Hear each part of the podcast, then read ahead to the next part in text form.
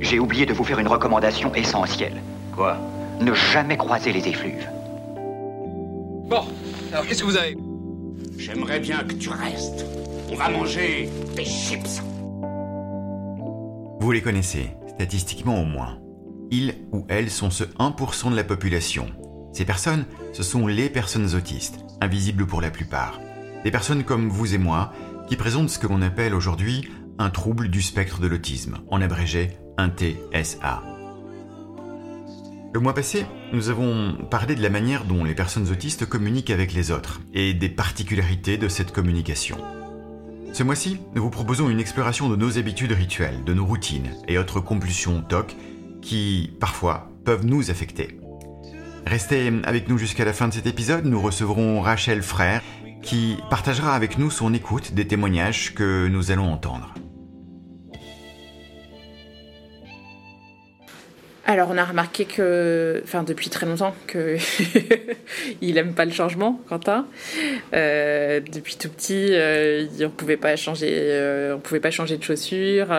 Quand c'était l'été, on pouvait pas enlever les, grosses chaussures d'hiver et et mettre un manteau d'été si c'était s'il faisait chaud parce qu'il fallait mettre quand même le même manteau, etc.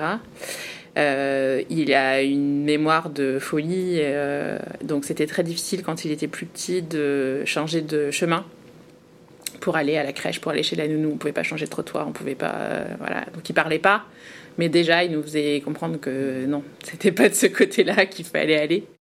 Vous avez peut-être reconnu Amélie. Elle évoque quelques-unes des routines que Quentin, je vous rappelle que Quentin a 5 ans aujourd'hui, aime répéter chaque jour depuis tout petit. Mais quelle fonction attribuer à ces comportements et habitudes répétitives? Ça limite sa fatigue et ça limite son angoisse, je pense aussi. Euh, le fait de savoir euh, que c'est toujours pareil, je pense qu'il est moins, il est moins stressé, il est plus détendu. Bon, c'est pratique en fait. Mais finalement, même pour nous, on se rend compte, ou pour son frère, que finalement c'est pas mal. On peut faire l'hypothèse que ces routines, agissent comme un opérateur de prévisibilité anxiolytique. Le stress diminue si Quentin sait à l'avance ce qui va lui arriver. Les routines sont une force, certes, mais peuvent présenter aussi des limites. Clara. C'est plus compliqué pour euh, tout ce qui est des changements, enfin, qu'il y a un prof absent et tout, mais sinon ça, ça me déstresse plutôt, alors c'est plutôt utile. Si l'événement fait irruption dans nos routines, si on ne contrôle pas ce qui se passe, un stress intervient. Mais si on peut en user comme on le souhaite, alors il peut être un facteur régulateur des émotions. Bonjour et bienvenue, je suis Pascal Bélanca-Penel, vous écoutez Trouble dans le spectre. Alors mettez vos oreilles sur orbite, c'est parti On n'avait jamais réalisé que c'était ça, en fait, que ça pouvait être ça. On n'en parle pas, euh, ça reste difficile. Limite soupçonneux, non, pas toi, ce n'est pas possible une sorte d'insulte gentille, mais un peu insulte quand même. Pas un bulldozer comme moi, quoi. Dans cet épisode, vous l'aurez compris, nous allons parler de routine, d'habitudes ritualisées chez les personnes autistes. Nous apprendrons, grâce aux témoignages, ce qu'est une habitude ritualisée, ce qu'est une routine pour la personne autiste et la fonction psychique qu'il remplit. Mais nous apprendrons aussi ce qu'il n'est pas. Commençons par en explorer la variété et écoutons à nouveau Clara. À table, j'ai toujours la même place. Sur le canapé aussi. Et s'il y a un objet qui change de place, par exemple, quand j'invite des amis, parfois elles, euh, prennent des, elles regardent des trucs, du coup elles les posent à un autre endroit. Du coup, ça me trouble. Mais il y a plein de trucs comme ça. J'ai pas trop d'exemples qui viennent, mais il y a. On les place des livres dans ma bibliothèque. Je fais un étage pour mes livres préférés et tout. Donc je peux pas changer ça. Même chose pour Julien, autiste non-verbal de 16 ans, le fils de Magali. Alors Julien, il adore les ficelles. Donc il prend des ficelles dans sa main et il les regarde, il les fait tourner et euh, je pense que c'est un repère pour lui et ça le structure. Et euh, quand il arrive à la maison, il va prendre sa ficelle. C'est un, rituel et c'est lui qui les range dans, dans le placard, c'est lui qui les sort. Et euh, quand, il, quand il arrive chez nous, euh, chez moi, il veut courir, c'est la première chose qu'il veut faire, donc il, il c'est très ritualisé. Il n'y a pas de problème pour moi avec ça. Donc il arrive, il, il prend ses chaussures, il va courir, et ensuite il prend un bain, Ensuite, on mange, ensuite on écoute de la musique, ensuite je le masse. C'est toujours un peu les mêmes choses qui se, toujours le même euh, schéma. Le soir, c'est aussi un peu la même chose. On mange, on fait du roller, ensuite il va courir, il prend un bain. Tout est ritualisé. Et c'est super important pour lui. Vous pourriez me dire, on a toutes et tous nos petites habitudes. Et je vous dirais, oui, certes, mais chez une personne autiste, l'habitude ritualisée ou la routine occupe une place très importante et ont une fonction anxiolytique essentielle. Réduire le stress en augmentant la prévisibilité de ce qu'il va advenir. Écoutons Audrey. Et moi aussi, j'ai des, routines et des habitudes qui sont absolument indispensables à ma survie. Euh, alors c'est des choses très très bêtes en fait. Hein. C'est par exemple quand je vais à mon cours de yoga, j'ai mon tapis, ce qui fait que je vais arriver le plus tôt possible pour être sûre d'avoir mon tapis. Parce que ça c'est très important. Quand j'arrive au travail, on a des sortes d'étagères où on pose nos boîtes d'instruments. Donc euh, ben, c'est pareil, je sais où je mets mon violon et il ne faut pas que ce soit ailleurs. Donc il faut que j'arrive en avance pour que personne n'ait pris cette place-là. Sinon je ne suis pas bien. Toute modification ou imprévu qui vient contrarier la routine va se payer en stress supplémentaire et générer une fatigue importante. Mais il est parfois compliqué de faire entendre ses besoins aux personnes qui nous entourent, aussi aimantes soient-elles. C'est un petit peu tout lié comme ça à la place des choses. Quand on prend le car aussi pour partir avec le boulot, c'est pareil, j'ai ma place attitrée. Euh, à la maison, euh, l'heure des repas. Voilà, la façon de couper les légumes. Alors ça, je me fais toujours bien chambrer par mon mari parce que, parce que les courgettes, faut les couper comme ça et pas autrement. Et, et, si elles sont pas coupées comme ça, je, suis capable de se piquer une demi-crise de nerfs parce que parce que c'est insupportable. C'est insupportable. Ces routines ne doivent pas être prises pour un caprice ou une lubie. Elles ont un rôle essentiel et le quotidien déjà épuisant d'une personne autiste le serait encore plus sans la prévisibilité que permettent des routines installées. Françoise évoque celle de son fils, Rémi, 42 ans aujourd'hui. Alors, euh, des routines, il en a, elles ont beaucoup changé. Euh, lorsqu'il était petit, euh, donc après le déclenchement de ce,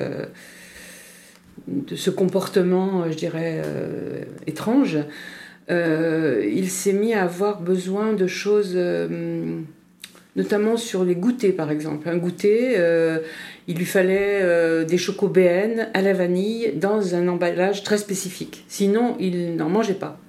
Mais c'était nécessaire. Et si par malheur je trouvais un choco BN mais pas dans un emballage, euh, il, avait une véritable crise. Et toi Florence, des routines, tu en avais? J'en avais plein. Par exemple, je voulais tout le temps la même chaise, la même table le, même emplacement dans la voiture des gens, euh, euh, toujours les mêmes repas au même jour, ce genre de choses. Donc j'en avais quand même pas mal. Les routines peuvent par leur rigidité être euh, un facteur de tension dans la vie des personnes autistes. Si on parle uniquement de routine, typiquement j'avais mes, horaires de repas. Et quand par exemple avec des gens on se disait bah, à telle heure on va se rejoindre pour manger en ville, bah déjà ça me faisait chier parce que eux ils voulaient toujours manger à 8h, 8h30, 9h alors que moi je mangeais à 19h. Et donc euh, clairement, entre 19h et 20h30, c'était comme si je devenais un monstre. Donc c'est-à-dire que si la personne avait 5 minutes de retard alors qu'on avait dit que c'était 20h30, et ben je commençais à harceler la personne, à être très chiante, très désagréable, à gueuler et à dire tous les trucs les plus désagréables possibles sur la personne. J'étais horrible, mais c'était insupportable. Je, je pouvais pas contenir en fait. J'aime faire les choses dans un certain sens, etc. Et des fois, quand on me bouscule, ben, je deviens tout de suite très très agressive. Euh, c'est vrai que moi, les trucs très spontanés, les surprises, les choses comme ça, j'aimais pas du tout. Et on me l'a beaucoup reproché, quoi. Donc c'est vrai que justement, dans cette période, après, j'ai viré sur l'alcool, etc. En mode, euh, il faut que je sois moins routinière, il faut que je sois spontanée, il faut que je sois cool, il faut que je sois si. Et en fait, c'est là où c'était été l'une des périodes les plus destructrices pour moi, en fait. Parce que je savais même plus qui j'étais et je me sentais très mal et euh, je faisais plein de choses qui m'étaient vraiment néfastes. Et, euh, donc ça que je regrette. Contrarier une routine installée chez une personne autiste par accident ou pour répondre à une pression sociale euh, ne peut qu'être délétère pour la personne en question. Si elles existent, c'est que ces habitudes ritualisées, ces routines présentent un intérêt, un avantage, qu'elles remplissent une fonction pour la personne considérée. Magali en parle lorsque je lui demande si par certains côtés leur existence dans la vie de Julien présente un caractère limitant. Bah, c'est limitant parce que si on euh, si on fait pas ce genre de routine, ça va le déstabiliser forcément. Et euh, et c'est pas comme ça. Chez nous, ça, devient une rigidité en fait. Donc c'est pas bon en fait quelque part. Il faut et c'est difficile à le désensibiliser le, le rendre un peu plus flexible. Donc c'est quand même euh, assez limitant ces routines. Et en même temps, c'est ce qui le rassure. Euh, la ficelle, par exemple, euh, la, ficelle, il ne la prend pas dehors, mais quand on va dans un endroit où je sens qu'il y a un risque qui soit pas bien et donc ça finisse en crise, j'arrive à, à, prévoir ce moment et je sors la ficelle de mon sac. Il n'a pas vu que j'avais mis la ficelle, mais quand, quand je le vois monter en tension, je, je, je, je, lui monte la ficelle, l'air de rien, quoi, genre, ah, une ficelle. et du coup, il voit la ficelle et je vois qu'il redescend. Ah si, il joue avec la ficelle et du coup, ben, il, il a changé et il est plus du tout en tension, quoi. Il est content et... Donc c'est aussi quelque chose qui permet de, faire redescendre euh, la tension. C'est en fait, faut le contrôler, il faut contrôler toutes ces routines, faut vraiment les, et les apprivoiser, il faut les prendre pour, euh, il faut les prendre dans, le bon sens, c'est-à-dire que la ficelle, c'est, c'est, envahissant pour lui, mais, euh, mais parfois c'est restructurant dans des moments où il en, a, il aurait besoin. C'est une force et, euh, et une limite. Ces routines rassurent dans un environnement hostile, même encombrante, et apaisent l'angoisse générée par un environnement a priori hostile. Même question à Amélie. Je trouve pas qu'il y ait de choses tellement limitantes plus que pour euh, son frère au même âge quoi en fait. Euh, bah oui c'est un enfant il, y a plein d'enfants qui aiment pas trop euh, pas trop changer qui aiment bien leur, leur, leur petit rituel. En fait il a des rituels voilà il a des rituels mais il a plus tellement de routine il y a des petits donc c'est à dire que il y, a des petites choses qu'il aime bien faire quand on va jouer dehors, par exemple, euh, il aime bien jouer au métro. Euh, bon, ben, on commence la station de métro, c'est toujours au même endroit. On peut pas dire euh, la station de métro, elle commence à 2 mètres, ton, jeu commence 2 mètres plus loin. le jeu est toujours au même endroit, dans la même partie du jardin. Et donc, on s'amuse à ouvrir les portes du métro, fermer les portes du métro. Ça peut pas être un autre endroit. Si j'essaye de changer ça, il aime pas bien. Mais euh, il y a d'autres choses qu'on arrive à, modifier. Euh, donc même chose, on a le petit rituel quand on va chez l'orthophoniste. Euh, il y a des poteaux et on passe la main au-dessus des poteaux en disant hop là, hop là, hop là. et maintenant on peut dire hopli, hoplo, hoplu, hoplou. Et il laisse. Alors de temps en temps, il me dit non maman, là on dit juste hop là. Mais il est capable et il est capable d'en rire et de dire ah ben on fait hopli. Voilà, donc oui, il a des petites, des petites habitudes, mais je pense que c'est des petites habitudes que plein d'autres enfants ont, qui, vont aimer euh, euh, toujours aller voir quelque chose. Euh, et, et, du coup, c'est pas, c'est pas limitant dans sa vie. ou en tout cas, enfin, pour nous, notre, notre façon de vivre, c'est pas limitant. Même chose pour Florence et Audrey. À quoi ça sert ces routines? Bah, Je dirais que ça me calme ça me calme vraiment. il y a effectivement beaucoup cet aspect anxiolytique, mais je sais pas, c'est quelque chose qui me permet de calibrer mes journées, qui me permet d'avoir une sorte... Euh, c'est moins chaotique. Je peux mieux m'organiser si j'ai des bonnes routines bien stables. Et, euh, et ça, c'est super important pour moi.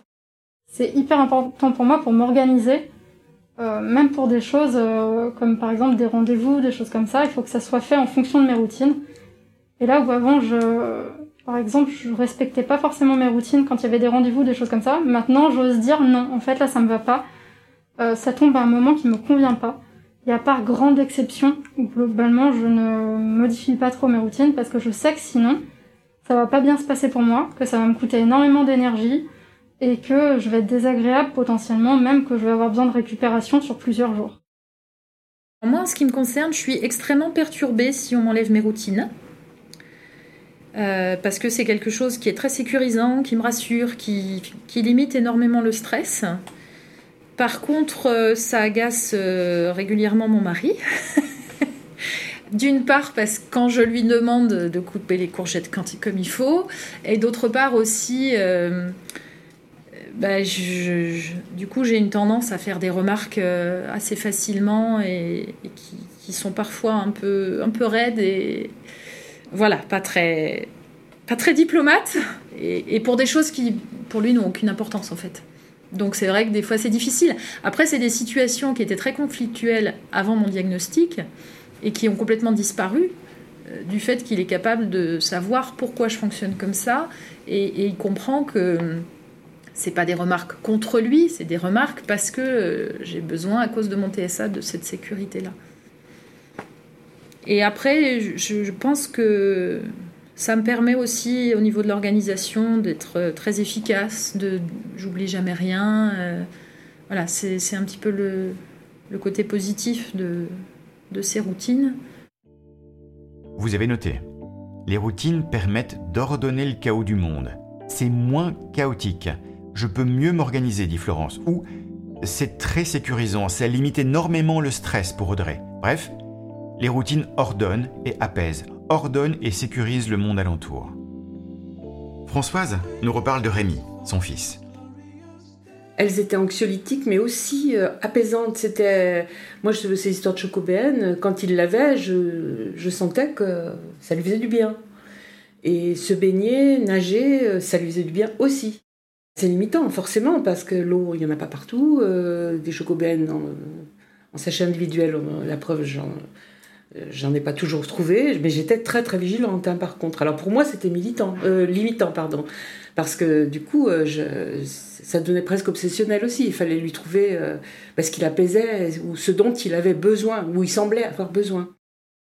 Chacun et chacune trouve routine à son pied, chocobéenne en sachet pour Rémi, ou petit déjeuner et même contact avec le chant des oiseaux comme pour Catherine. Oui, oui, oui, tout à fait. Les routines, euh, elles sont, euh, elles rythment ma vie en fait, elles rythment mon quotidien. Euh, moi, j'ai envie de dire dès le petit déjeuner, j'ai un petit déjeuner hyper, comment dire, hyper routinier. Voilà, c'est toujours le même. oui, j'en ai besoin parce que cela me rassure.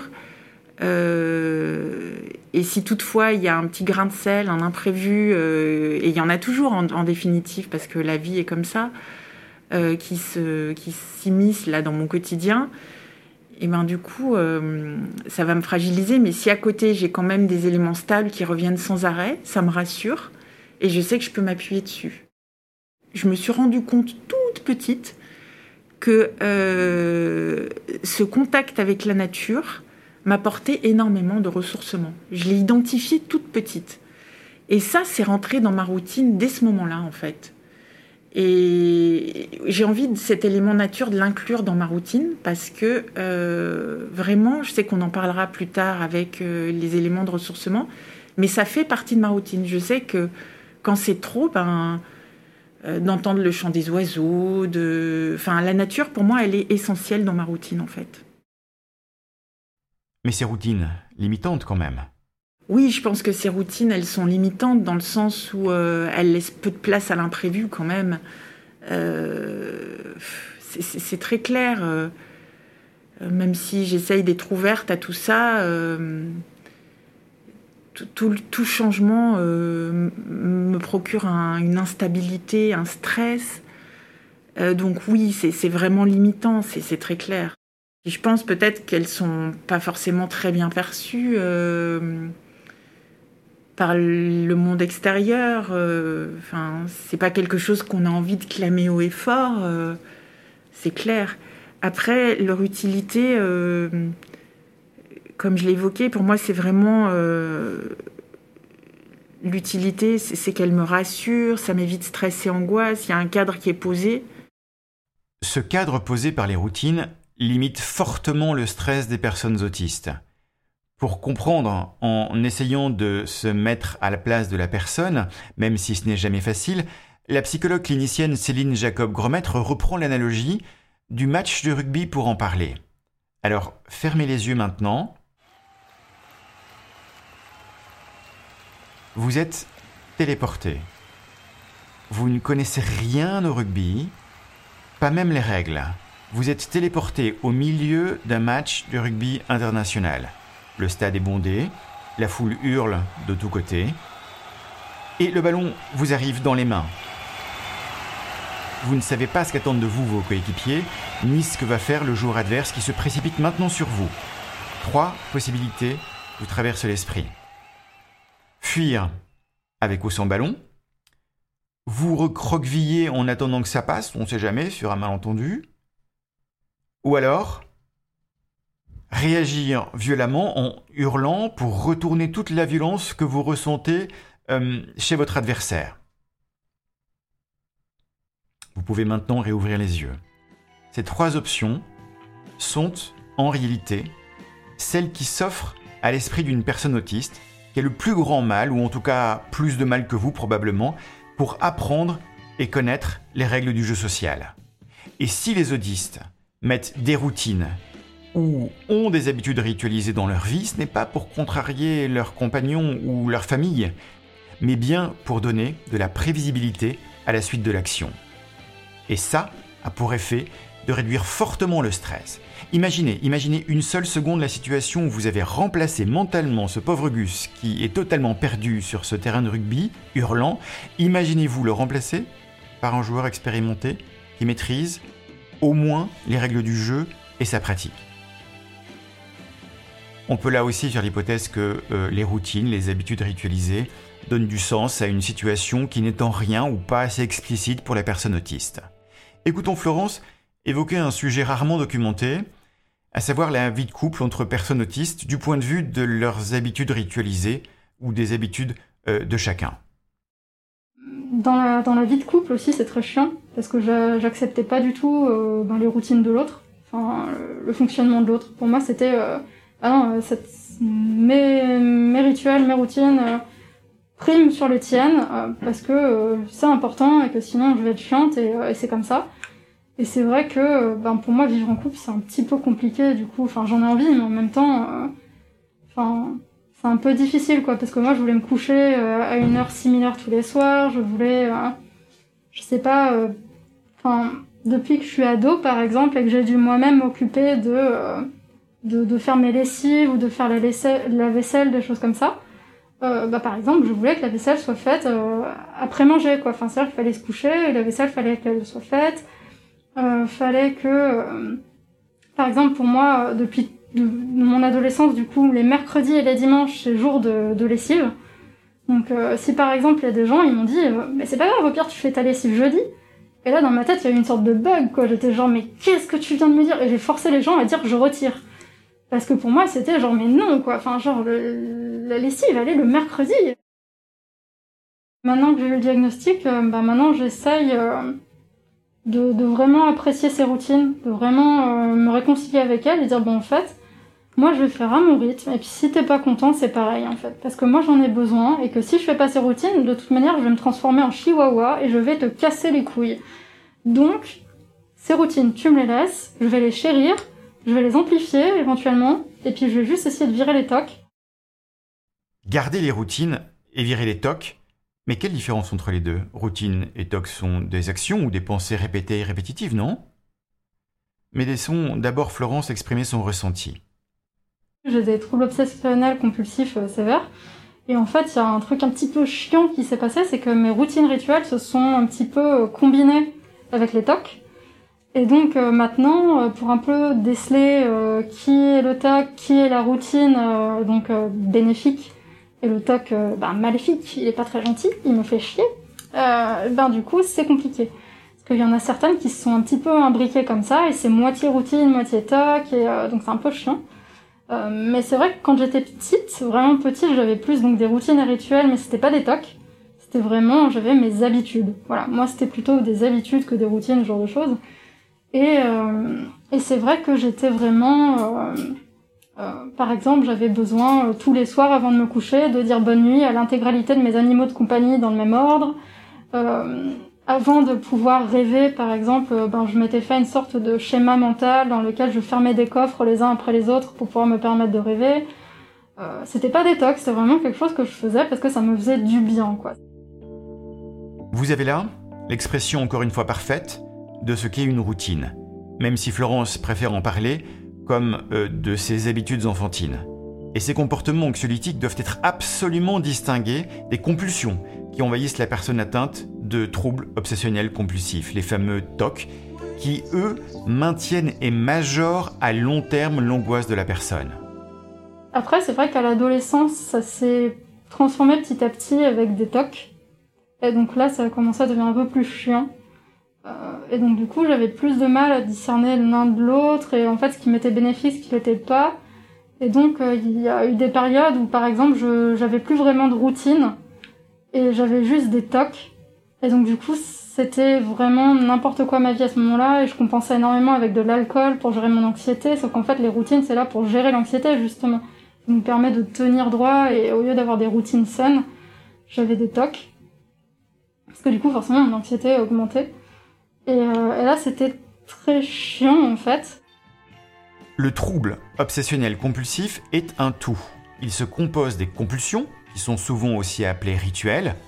Euh, et dans le langage courant, c'est souvent euh, à ces comportements que l'on pense lorsque l'on dit TOC. Mais un TOC, qu'est-ce que c'est au final? C'est un ensemble. Euh, un ensemble de ces comportements qui s'associent à des états émotionnels et des états de pensée de différents types pour devenir un trouble. Et ce tout, ce TOC, qui vise à éteindre un état émotionnel désagréable, comporte souvent une dimension conjuratoire. Si je répète compulsivement telle ou telle action ou telle pensée, alors?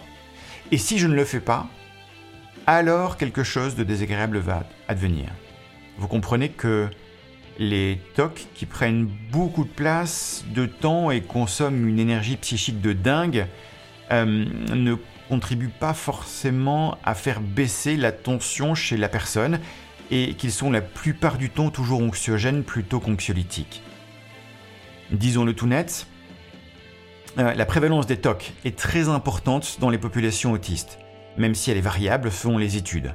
Selon ces dernières, de 14 à 43% des personnes autistes souffriraient de TOC. Donc c'est vrai qu'actuellement je fais une TCC et euh, on essaye pas mal de d'un petit peu dissocier le TOC de la routine et de vraiment garder ce qui m'est bénéfique et enlever ce qui me pèse trop parce qu'en fait les TOC ça, c'est un poids euh, de fatigabilité quand même et euh, justement d'essayer d'enlever ça et de garder juste ce qui m'est bénéfique donc les routines, les rituels. Euh, voilà, garder juste ça. Si les particularités du TSA ne sont pas bien prises en compte, on risque d'activer des facteurs de maintien du TOC. Si on veut éteindre une routine chez une personne autiste en prenant une habitude ritualisée pour une compulsion, TOC, il est probable que vous augmenterez l'angoisse de la personne au lieu de la diminuer. Lorsqu'on engage un travail euh, thérapeutique sur les TOC, il faut avoir à l'esprit une grande progressivité et une attention particulière à distinguer ce qui est de l'ordre du TOC et de ce qui est de l'ordre de l'autisme, du TSA, de ses besoins et de ses ressources.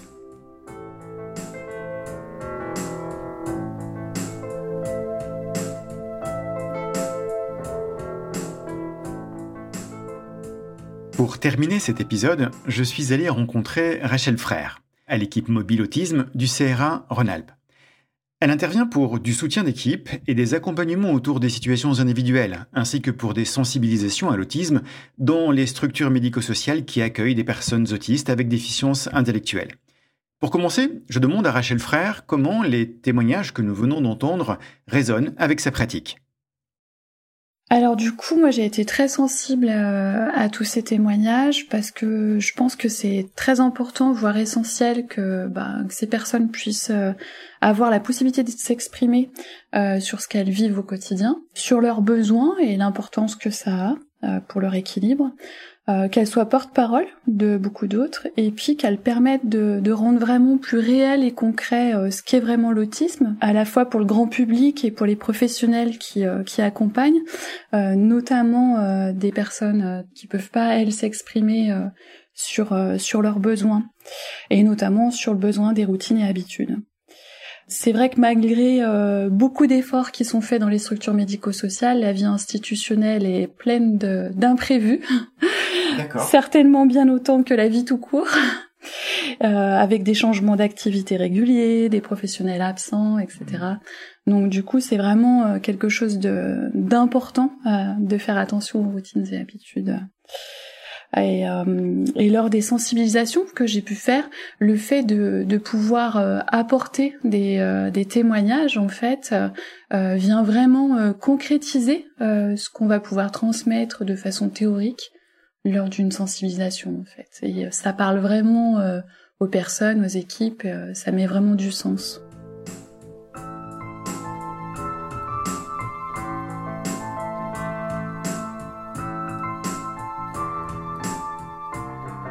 Et, du coup, euh, dans les témoignages qu'on vient d'écouter, euh, qu'est-ce qui vous a marqué? Comment euh, vous avez reçu ça? Et qu'est-ce qui vous a aussi interpellé? Alors j'ai euh, j'ai été assez interpellée par le, le témoignage d'Audrey qui justement dit euh, combien son diagnostic a permis de rendre moins conflictuel euh, son attachement aux mmh. routines pour son entourage et parce que son entourage a pu mettre du sens derrière tout ça et c'est vrai que c'est c'est souvent c'est souvent le cas qu'en fait euh, les, les, routines ne sont pas comprises. Et d'ailleurs euh, moi à un moment donné je ne, je ne, comprenais pas ces routines. Et il faut se mettre en réflexion, faut se décaler par rapport à sa pratique pour pouvoir mieux comprendre et ne plus les considérer comme trop rigides. C'est le fait de mettre du sens sur les routines qui est important pour l'écosystème familial, pour aussi l'écosystème euh, institutionnel avec lequel vous travaillez. Oui, c'est ça. Je pense que c'est la, la, la, première chose à faire, hmm. mettre du sens et euh, se décaler euh, de ses propres représentations. En fait. D'accord. Euh, elles sont là ou elles sont peut-être pas reconnues comme des routines, mais d'abord les reconnaître comme des routines et du coup essayer d'expliquer aux autres par le diagnostic à quoi elles servent et comment ça marche. Voilà, c'est ça. Et même l'institution, on va dire psychiatrique, a du mal avec cette compréhension de à quoi ça sert et comment ça marche. Oui, aussi bien, enfin l'institution euh, psychiatrique, l'institution médico-sociale, euh, parce que c'est vraiment un, fonctionnement différent et du coup, euh, il faut vraiment se, se décaler de nos pratiques pour comprendre l'intérêt que ça a, comme par exemple Florence dans les témoignages qui parlent d'un aspect anxiolytique et qui permet de rendre moins chaotique ce qu'elle vit au quotidien. C'est vraiment des mots qui sont qui sont forts et qui permettent vraiment de de, de, mieux mettre du sens derrière, derrière cette importance-là.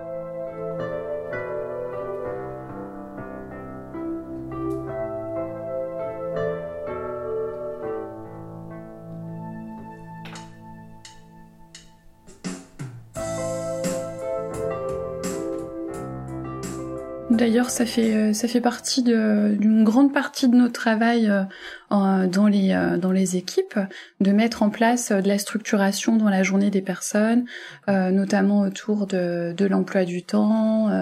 de les d'avoir aussi des des moments entre deux activités qui permet à la personne de de retrouver ses petites routines pour se recentrer et pour pouvoir après à nouveau repartir dans une autre activité. Comment du coup vous vous repérez les routines qui peuvent être anxiolytiques chez les personnes euh, non verbales? Alors c'est toujours euh, problématique de savoir où est, la limite entre la routine et euh, une rigidité qui va prendre trop de place dans la vie de la personne et après forcément dans la vie institutionnelle, dans la vie du groupe, etc. Ce qu'on se rend compte, c'est que le fait de mettre en place euh, d'autres petites routines dans l'emploi du temps de la journée euh, va permettre de calmer euh, les routines qui, elles, ont pris trop de place et deviennent problématiques.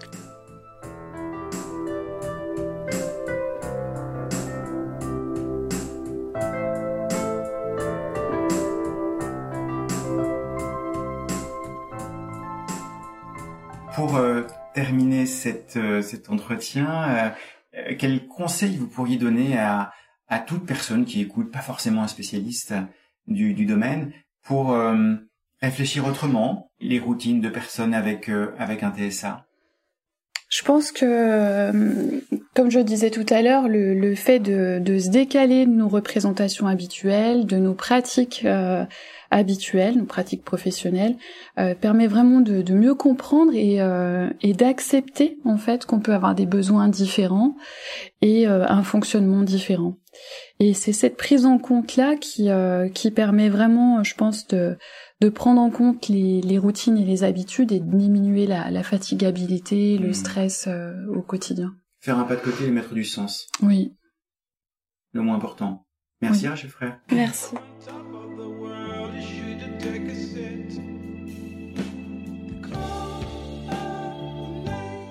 Voilà, ce troisième épisode de Troubles dans le spectre terminé. J'espère qu'il vous aura plu. On vous donne rendez-vous dans un mois pour un prochain épisode consacré à ce que l'on appelle la trajectoire développementale dans l'autisme. On y abordera ces éventuels mouvements au cours de la vie. N'hésitez pas à faire des commentaires dans le questionnaire accessible depuis le site du Centre de ressources de réhabilitation psychosociale. Trouble dans le spectre est un podcast produit par le Centre de ressources et de réhabilitation le Centre Ressources Autisme Auvergne-Rhône-Alpes et le dispositif ZEST. Il est soutenu par le service TS2A, eMind, la Fondation de France et par le Groupement National des CRA. Cet épisode a été écrit par Pascal Bélanca-Penel, Loubna Berthier, Céline Jacob Gromètre, Aude Long, Sandrine Mardi-Rossian, Alejandra Vaquet-Carbonel, Romain Tabonne et Florian Todorov. Mixage et réalisation Jorik Gouache. Musique Microméga et Véronique Baraton.